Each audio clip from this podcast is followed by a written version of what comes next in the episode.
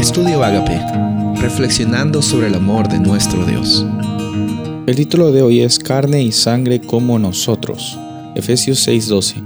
Porque nuestra lucha no es contra carne y sangre, sino contra principados, contra potestades, contra los poderes de este mundo de tinieblas, contra las huestes espirituales de maldad en las regiones celestiales. Este es un versículo que eh, es usado para mostrar que la verdadera lucha de nuestra vida espiritual no es necesariamente una lucha de carne y sangre. En otras palabras, una lucha, una lucha con personas o necesariamente solo con nuestra condición humana, con la humanidad en sí misma, sino hay algo detrás de todo eso, que es el poder eh, espiritual que, podemos nosotros decidir seguir, el, poder de Dios y su transformación, o el poder del egoísmo y, también del pecado, que es eh, una vida de escasez, que es una vida de escuchar a, las mentiras de Satanás. Ahora, este, este término carne y sangre se, se menciona en el Nuevo Testamento bastantes veces para enfatizar la fragilidad y la debilidad de nuestra condición como seres humanos al haber sido transformados por el pecado.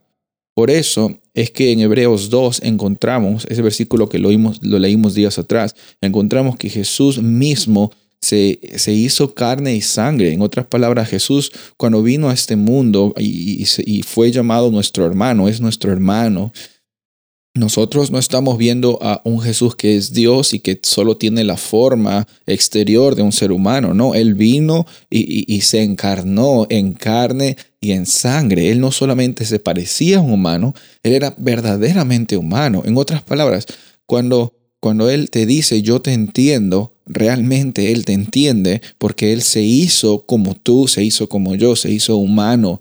Obviamente no con las tendencias de del, pecado que, tenemos nosotros, sino Él vino aquí a este mundo a, a dar la victoria a la humanidad donde la derrota había sido dada, en la realidad de Adán y de Eva. Ellos no habían cometido un pecado anteriormente, ellos tenían una naturaleza humana no caída por, por el pecado, eh, pero lastimosamente decidieron poner su libre albedrío en confiar en ellos mismos.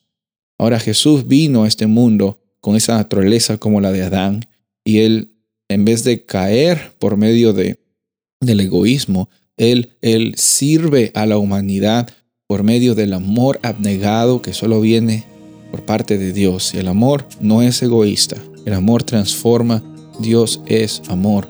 Por eso es hermoso, hermoso ver cómo es que carne y sangre como nosotros es nuestro hermano Jesús. Él te entiende, él ha provisto para ti y hoy día tienes esperanza porque Él es una persona que te conoce, sabe lo que pasas y también tiene la solución. Soy el pastor Rubén Gasabona y deseo que tengas un día bendecido.